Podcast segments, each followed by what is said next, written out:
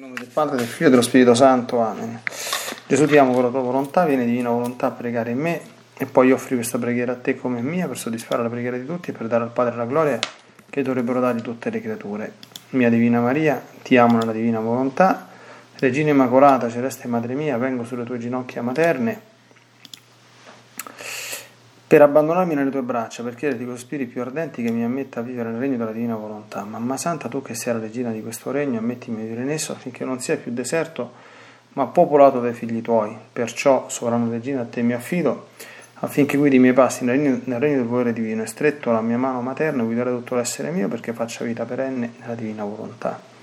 Tu mi farai da mamma e come mamma mia ti faccio la consegna della mia volontà perché me la scambi con la divina volontà e così possa restare sicuro di non uscire dal regno suo. Perciò ti prego che mi illumini attraverso questa meditazione per farmi comprendere sempre più e sempre meglio che cosa significa volontà di Dio e come vivere in essa.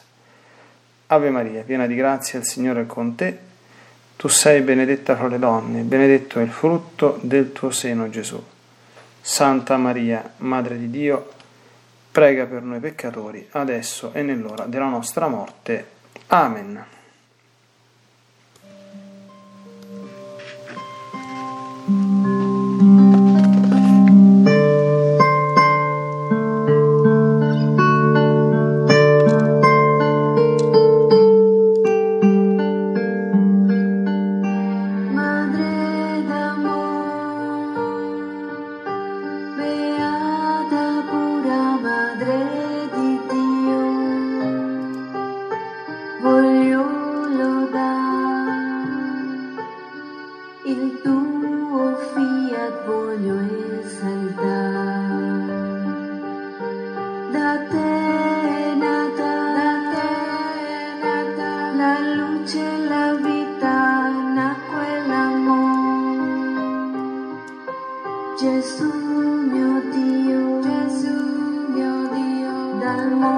going to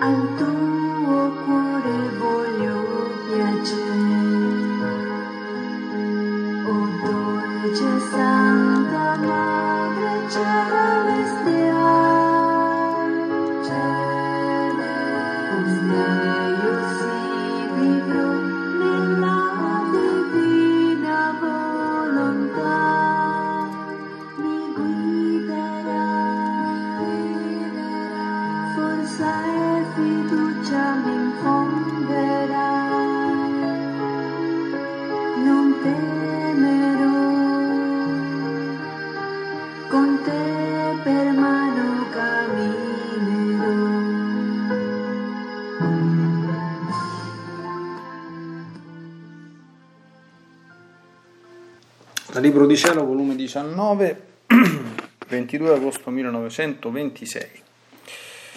Come dura la primazione del mio dolce Gesù? Si sente la vera morte dell'anima e succede come al corpo quando parte l'anima, che mentre possiede le stesse membra, esse sono svuotate della vita, sono inerti, senza moto e non hanno più valore. Così mi sembra la mia piccola anima senza Gesù. Possiede le stesse facoltà ma svuotate di vita Partito Gesù è finita la vita, il moto, il calore. Perciò la pena è straziante, indescrivibile ed imparagonabile a qualunque altra pena. Ah, la mamma celeste non soffrì questa pena perché la sua santità la rendeva inseparabile da Gesù e perciò non restò mai priva di lui. Figlia mia, tu ti sbagli. La privazione di me non è separazione, ma dolore. E tu hai ragione col dire che è più che mortale. E questo dolore ha virtù non di separare, ma di congiungere con legami più forti l'unione inseparabile con me. E poi non è vero che la sovrana, che la sovrana regina non restò mai priva di me. Inseparabile mai, ma priva sì. Né ciò pregiudicava l'altezza della sua santità, anzi la accresceva. Quante volte la lasciai nello stato di pura fede, perché dovendo essere la regina dei dolori e la madre di tutti i viventi, non poteva mancarle il fregio più bello, la gemma più fulgida che le dava la caratteristica di regina dei martiri e madre sovrana di tutti i dolori. Questa pena di essere lasciata nella pura fede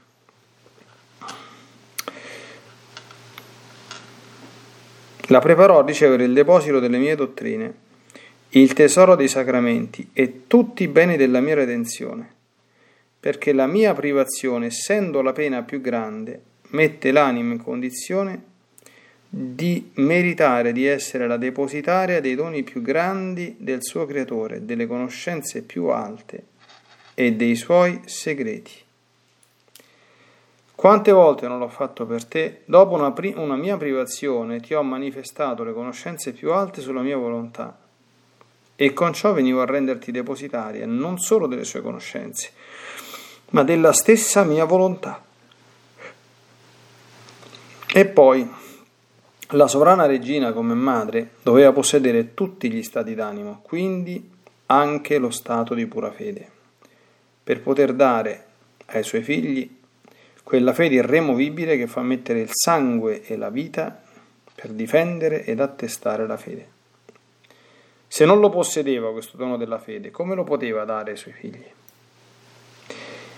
Chi deve essere capo Conviene che soffra, che lavori e che faccia lui da solo tutto ciò che gli altri faranno tutti insieme.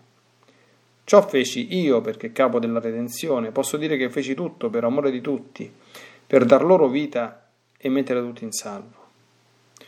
Come pure la Vergine Immacolata, perché madre regina di tutti, quanto non soffrì, quanto non amò ed operò per tutte le creature. Nessuno può dire che ci ha raggiunto, tanto nel patire quanto nell'amare al più ci somigliano in parte, ma raggiungerci nessuno. Ma con l'essere stato a capo di tutti, tanto io quanto la sovrana regina racchiudevamo tutte le grazie e tutti i beni, la forza stava in nostro potere, il dominio era nostro, cielo e terra obbedivano ai nostri cenni e tremavano innanzi alla nostra potenza e santità. I redenti hanno preso le nostre briciole e hanno mangiato i nostri frutti, si sono sanati con i nostri rimedi, si sono rinvigoriti con i nostri esempi, hanno imparato le nostre lezioni, sono, sono risuscitati a costo della nostra vita e sono stati glorificati. È stato in virtù della nostra gloria, ma il potere è sempre nostro, la sorgente viva di tutti i beni scaturisce sempre da noi. Tanto è vero che se i redenti si allontanano da noi, perdono tutti i beni e ritornano malati e poveri più di prima. Ecco che significa essere capo. È vero che si soffre molto, si lavora assai, si deve preparare il bene a tutti. Ma tutto ciò che si possiede oltrepassa tutto e tutti. C'è tale distanza tra chi è capo di una missione e chi deve essere membro da potersi paragonare il capo al sole, il membro alla piccola luce.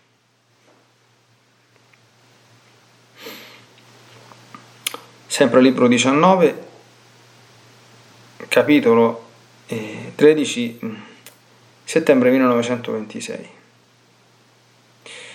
Ciò successe nella redenzione se la nostra giustizia non avesse trovato le preghiere, i sospiri, le lacrime, le penitenze dei patriarchi, dei profeti e di tutti i buoni dell'Antico Testamento. E poi una Vergine Regina che possedeva integra la nostra volontà, che prese tutto a petto con tante preghiere insistenti, Prendendo lei tutto il compito della soddisfazione di tutto il genere umano, mai la nostra giustizia avrebbe ceduto alla discesa del sospirato Redentore in mezzo alle creature.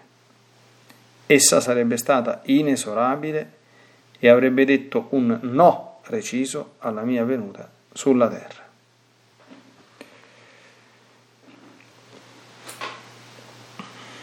Bene, oggi contempliamo la Madonna in uno stato che la rende da un lato simile a noi e nella, nella somiglianza però, come Gesù ci ha detto, altamente superiore. Noi prenderemo spunto ecco, da, da, quello che Gesù eh, ci dice quindi tanti stati di privazione che la Madonna ha vissuta, unitamente ai tanti stati di pura fede. E questo è doppiamente istruttivo per noi, sia per comprendere le motivazioni, per quanto possibili, per cui Gesù a volte opera con noi, quindi lasciandoci apparentemente desolati, privi di conforto e della sua consolazione sensibile, sia anche il valore importantissimo del vivere nella pura fede. Quindi partendo da, da quello che Gesù dice, adesso dobbiamo andare a vedere, per quanto ne sappiamo dalla rivelazione, i momenti in cui queste circostanze si sono attuate nella vita della Madonna, perché ne abbiamo alcune che conosciamo con assoluta certezza. Pensiamo per esempio alle privazioni. Per esempio la Madonna è stata privata di Gesù in maniera assolutamente violentissima e dolorosissima nell'episodio che contempliamo nel quinto mistero gaudioso del Rosario, lo smarrimento di Gesù nel Tempio. È evidentissimo dal racconto del Vangelo, non c'è bisogno di attingere ad altre fonti, che la Madonna per tre giorni ha cercato Gesù non sapendo dove stava e non sapeva prima che sarebbe successo questo episodio e ha vissuto tutto quanto questo immenso dolore che si è placato solo quando ha ritrovato Gesù. Tanto è vero che le scappò questo grido materno che poi Gesù eleva e rettifica con la sua risposta, no? figlio perché ci hai fatto così, tuo padre e Dio angosciati ti cercavamo. Quindi, e Gesù rispose appunto perché mi cercavate non sapevate che devo occuparmi delle cose del Padre mio. Questa è certissima, documentata dal, dal Vangelo, quindi non, non, nessuno può eh, negare che c'è stato questo episodio. Ce ne sono altre due che sono indirettamente do, documentate dai, Vangeli. No? A un certo punto Gesù è partito per la vita pubblica. Ha salutato la, la madre, la tradizione ci dice che tra l'altro la, la Madonna restò sola in casa perché secondo una tradizione unanime pluriattestata San Giuseppe è morto prima della partenza di Gesù per la vita pubblica. No? Sappiamo che il patrono della buona morte, appunto perché ebbe la grazia, il privilegio, la buona sorte, beato lui, di morire appunto accompagnato tra le braccia di Gesù e di Maria. La morte più bella di San Giuseppe penso che non l'abbia fatto nessuno, insomma, in, tutto, in tutta la storia dell'umanità, no? E, però Gesù è uscito di casa per la vita pubblica, punto. E I Vangeli tra l'altro non ci dicono nulla circa la presenza eventuale di Maria a qualche eventuale momento di vita pubblica, però possiamo certamente arguire qualcosa dal Vangelo, per esempio gli episodi in cui eh, i cosiddetti brani antimariani, quando gli vanno a dire eh, guarda che sono tua madre e i tuoi fratelli che ti cercano, no? quindi possiamo immaginare certamente qualche momento della vita pubblica in cui la Madonna ha raggiunto Gesù, ma sicuramente ci sono stati delle, una separazione e delle separazioni, delle privazioni, d'accordo? Privazioni è meglio dire, che non sono separazioni, quindi nei momenti in cui la presenza sensibile di Gesù stava sottratta alla Madonna, questo è certo. Poi c'è la terza, ce la ricordano le ore della passione, e ce la ricorda anche il dato che sicuramente la Madonna non era presente all'ultima cena. All'ultima cena, all'ultima cena c'erano soltanto gli apostoli. La presenza esclusiva degli apostoli all'ultima cena è uno, non l'unico, degli elementi che fanno comprendere come Gesù abbia riservato l'ordine sacro soltanto agli uomini. La Madonna non c'era nel cenacolo. Quindi Gesù fate questo in memoria di me, lo ha detto soltanto ai dodici apostoli. Questo è uno dei la Madonna sappiamo dal Vangelo, da, indirettamente dai Vangeli che non c'era nel, cenacolo. E sappiamo dall'ora della passione che c'è stato quel commiato dolorosissimo. Cominciano proprio così le ore della, della passione, quelle scene strazianti di quando Gesù, ormai alle soglie della passione, si separa, si, si, si priva quindi della madre e si, e si danno reciprocamente la, la benedizione. Poi c'è stata la separazione della morte di Gesù, della sepoltura di Gesù. E anche qui la tradizione, a proposito di fede, eh, unanime, ci ricorda che solo la Madonna ha conservato la fede nella risurrezione, cioè per lei l'attesa di Gesù risorto è stato un esercizio eroico della fede, anche per lei, perché in quel momento anche lei sentiva quello stato come dire, di interiore abbandono che Gesù viveva sulla croce e, e che la faceva, la obbligava a camminare alla luce della pura fede. Quindi fondata anche lei, come avrebbero dovuto esserlo tutti, ma vacillarono tutti sulla promessa di Gesù che sarebbe risorto. Risurrezione che lei ha accelerato con le sue preghiere, con i suoi desideri, ma è vissuta nello stato di pura fede e, ignorando anche no, l'ora in cui Gesù sarebbe risorto. Non il fatto che sarebbe risorto perché ci ha sempre creduto, ma allora sì, non è finito ancora. Abbiamo la separazione dell'ascensione. Gesù è salito al cielo, ha lasciato la Madonna, ci dice il Vangelo di San Giovanni, in compagnia di San Giovanni. Anche qui ci sono degli elementi anche storici che fanno pensare che veramente la Madonna è vissuta con San Giovanni, non solo le tradizioni sulla, sulla casa di Efeso che poi sono, come dire, non del tutto certe, ma il fatto, questo è attestato dalla storiografia, che non abbiamo notizie dell'attività apostolica di Giovanni prima di un certo periodo. Quindi è un periodo abbastanza congruo rispetto alla morte di Gesù circa 20-25 anni. E è evidente che poi l'attività di San Giovanni è pluriattestata, ce lo dimostrano anche le tre lettere insomma, cattoliche attribuite a San Giovanni il libro dell'Apocalisse. Sappiamo anche che San Giovanni è morto centenario, quindi ha vissuto una vita lunghissima, no? a differenza degli altri apostoli, quasi come se Gesù volesse come dire, fargli recuperare il tempo che non aveva potuto impiegare prima all'evangelizzazione perché appunto custode della Madonna. Anche qui è chiaro che non possiamo pensare che, che, che la Santissima Trinità insomma, non si facesse manifestare, non si, non si manifestasse in qualche modo la Madonna, però la presenza sensibile di Gesù eh, ne era priva, quantomeno ne era priva con le stesse forme e continuità che c'erano fino a quando Gesù viveva a Nazareth la vita nascosta, quindi questo è indubbio. Ecco, quindi è sbagliato pensare che la Madonna non abbia ricevuto e non abbia vissuto queste, queste privazioni, perché Gesù spiega eh, doveva avere la perfezione, come tutti coloro che si trovano in una situazione di, di, di superiorità, quindi che devono avere non solo per sé ma anche che gliene avanzi per gli altri, devono quindi eh, vivere eh, da un punto di vista di pratica delle virtù tutte le situazioni. Ecco, cioè, se Luisa, lo sappiamo dagli scritti, smaniava in quel modo terrificante, anche nel prologo di, di, questo primo capitoletto lo vediamo, quando Gesù non c'era, sentendone la lacerazione e dolori impressionanti, immaginiamo cosa potesse vivere il cuore di Maria Santissima quando viveva le privazioni di Gesù e le ha vissute però.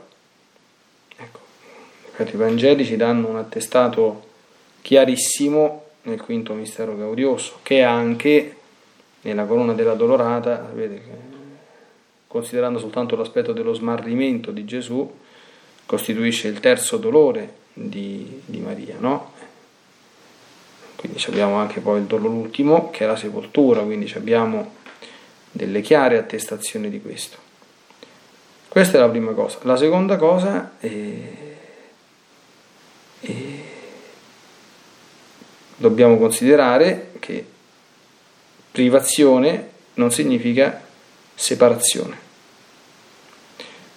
E questo non pregiudica all'altezza della santità della Madonna né alla nostra, quando nostro Signore si nasconde anche a livello come dire, di grazia ordinaria, ma la cresce a condizione che noi viviamo la separazione, o meglio la, la privazione, eh, come vissuta dalla Madonna. Come la vive la Madonna? Offrendo questa sofferenza, quindi unita al fiat, e pregando il Signore che tornasse presto, sempre unita al fiat.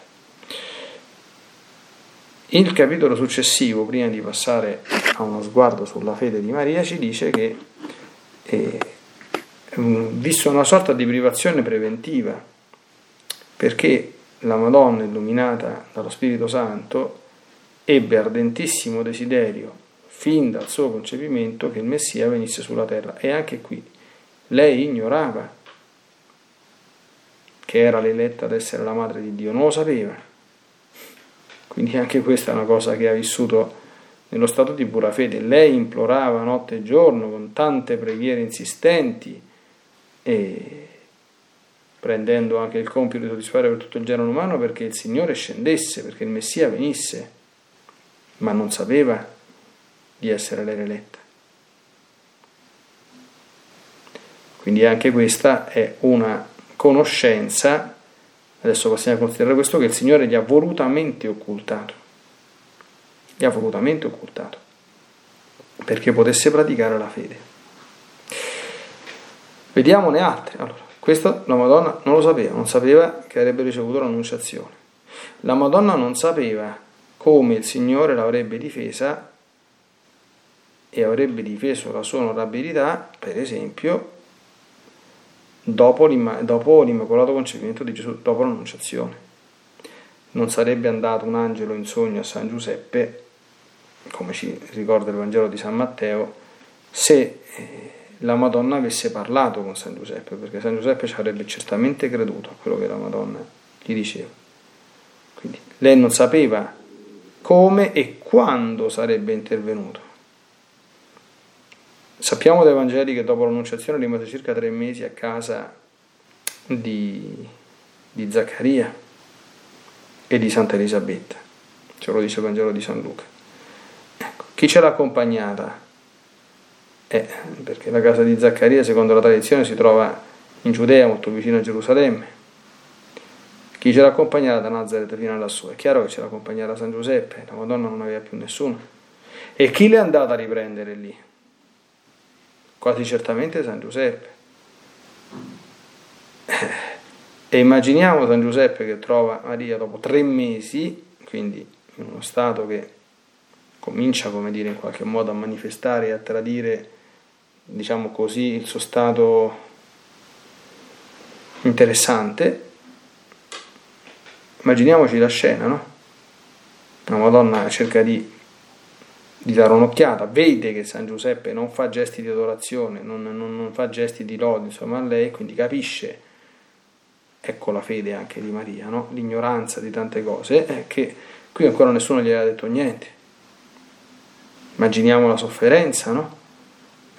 Quando sarebbe andato l'angelo in sogno, questo non lo sappiamo neanche noi, eh, a, a San Giuseppe, presumibilmente un po' dopo, ecco quindi la Divina Volontà ha chiesto a entrambi questa sofferenza terrificante di trovarsi dinanzi ad un fatto unico, cioè San Giuseppe per quanto santo era non poteva arrivare da solo a, a una spiegazione del genere, immaginate insomma no? anche la Madonna come, come si poteva sentire, immaginiamo, non sapeva. Dopo che ecco, San Giuseppe... Eh, ha ricevuto il sogno, certamente avranno parlato e poi si sono accordati per lo sposalizio, insomma, imminente, eccetera, no? Non sapeva la Madonna, questo lo possiamo arguire anche questo con sufficiente certezza, le circostanze concrete della nascita di Gesù, che furono mosse da Dio in maniera, come dire, indipendente dai desideri di Giuseppe e di Maria, perché ci fu il decreto di Cesare Augusto. Né la Madonna sapeva quello che sarebbe successo a Betlemme, né sapeva quanto tempo sarebbe rimasta fuori di Nazareth. Sapeva nulla. E camminava nella fede eh, vedendo mano a mano le cose che gli apriva la divina volontà. non sapeva che sarebbero andati re magi ad adorare Gesù, li accolti certamente con stupore e non sapeva che partendo per Betlemme non sarebbe tornato a Nazareth se non molti anni dopo, perché poi c'è stata la strage degli, degli innocenti, cosa che non sapeva e cosa che ha saputo da San Giuseppe, perché San Giuseppe ha parlato in sogno un'altra volta, l'angelo ha parlato un'altra volta in sogno a San Giuseppe dicendogli di, di fuggire Arrivati in Egitto, la tradizione, se non ricordo male, dice che soggiornarono a Matarea. Quanto tempo si rimane in Egitto? Non lo sapeva. Perché ancora qui il Vangelo ci dice che a un certo punto l'angelo apparve in sogno a Giuseppe e gli disse tornate nel vostro paese perché è morto colui che insidia il bambino. Ma di nuovo è andato l'angelo da San Giuseppe.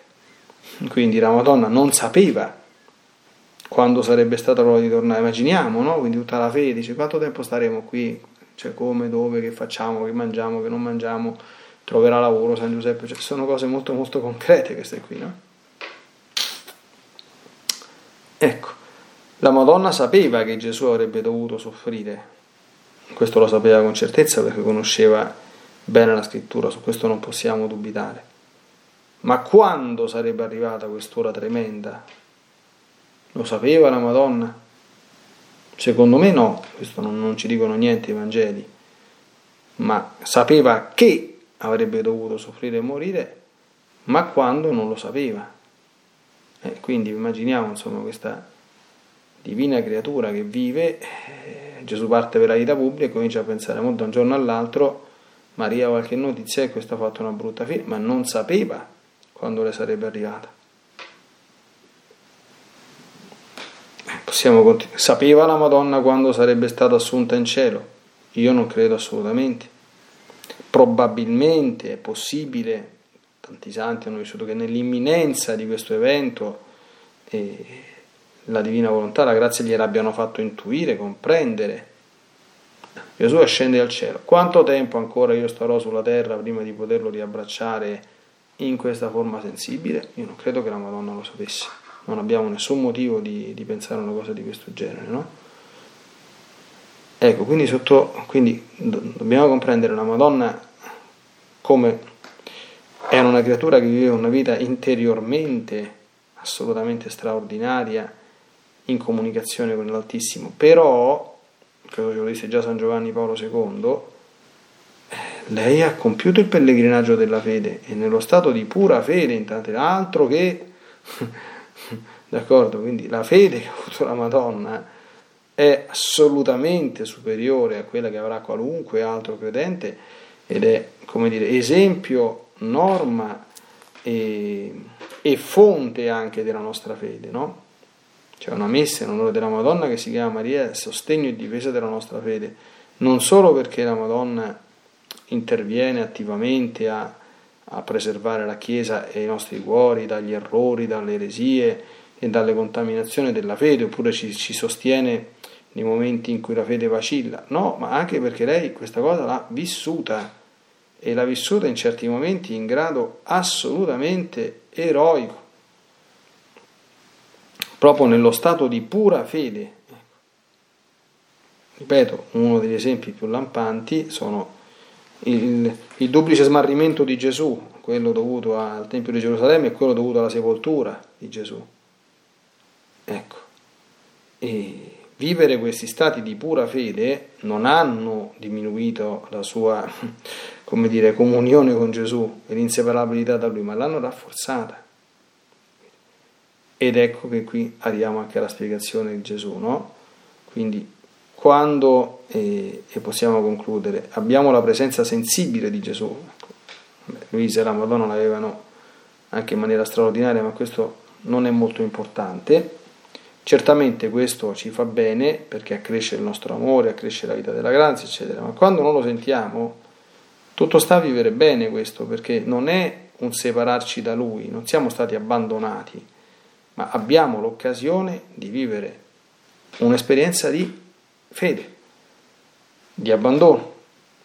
È così, va bene, lo accetto, certamente Gesù tornerà, si rifarà sentire e nel frattempo io vivo in questo stato assai meritorio di pura fede.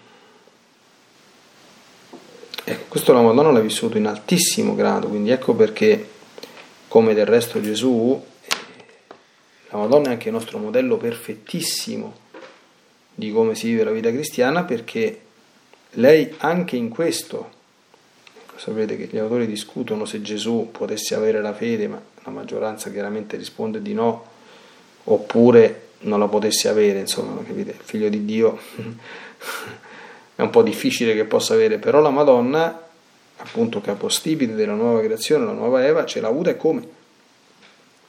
E posso concludere no, che mm, con un episodio tratto da, dagli scritti di, di Maria d'Agreda, no? La mistica città di Dio, questa è certamente una rivelazione privata, però c'è un passo bellissimo dove eh, durante l'episodio dello smarrimento di Gesù nel Tempio eh, la Madonna vedeva visibilmente spesso i suoi angeli custodi e durante l'episodio dello smarrimento al Tempio li vede. Eh, ma capite, la Madonna era sufficientemente intelligente per comprendere che gli angeli custodi sapevano dove stava Gesù eh, ma lei li vedeva, ma vedeva che questi angeli non le dicevano nulla. Non le dicevano, guarda Gesù sta qui, vallo a, a cercare là.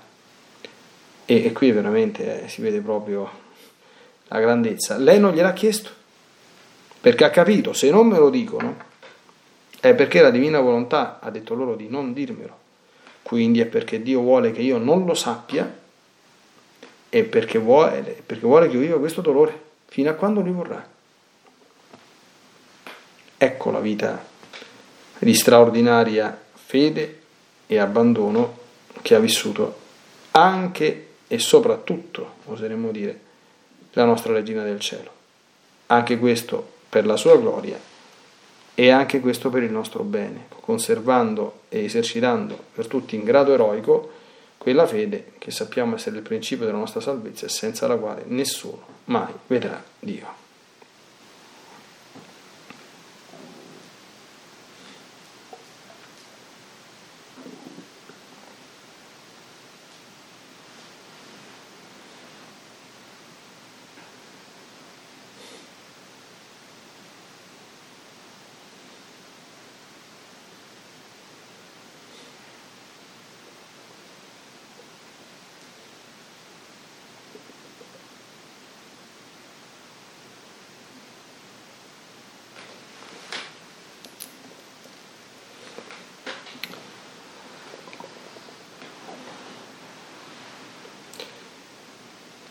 Con l'aiuto dello Spirito Santo, Santa Vergine Divina Maria, abbiamo fatto un viaggio avvincente con i tuoi itinerari di fede, nelle tue privazioni sensibili da Gesù, in questi due orizzonti fondamentali del tuo cammino terreno, ecco, che ci danno tanta consolazione, tanta forza e anche delle chiavi formidabili di lettura di alcuni eventi che sono dolorosi senz'altro ma altamente formativi. E rendici partecipi della tua stessa fede e della tua stessa capacità ecco, di vivere con frutti i momenti in cui il Signore ci toglie la percezione della sua presenza e sensibile. Protegge e difendi sempre la nostra fede, aiutaci a crescerla e a viverla in grado anche eroico, se il Signore questo vorrà, come l'hai vissuto tu e di non perderla mai, qualunque sia la prova a cui il Signore intenderà, se vuole sottoporre la nostra fede. Nella divina volontà, nel nome del Padre, del Figlio e dello Spirito Santo.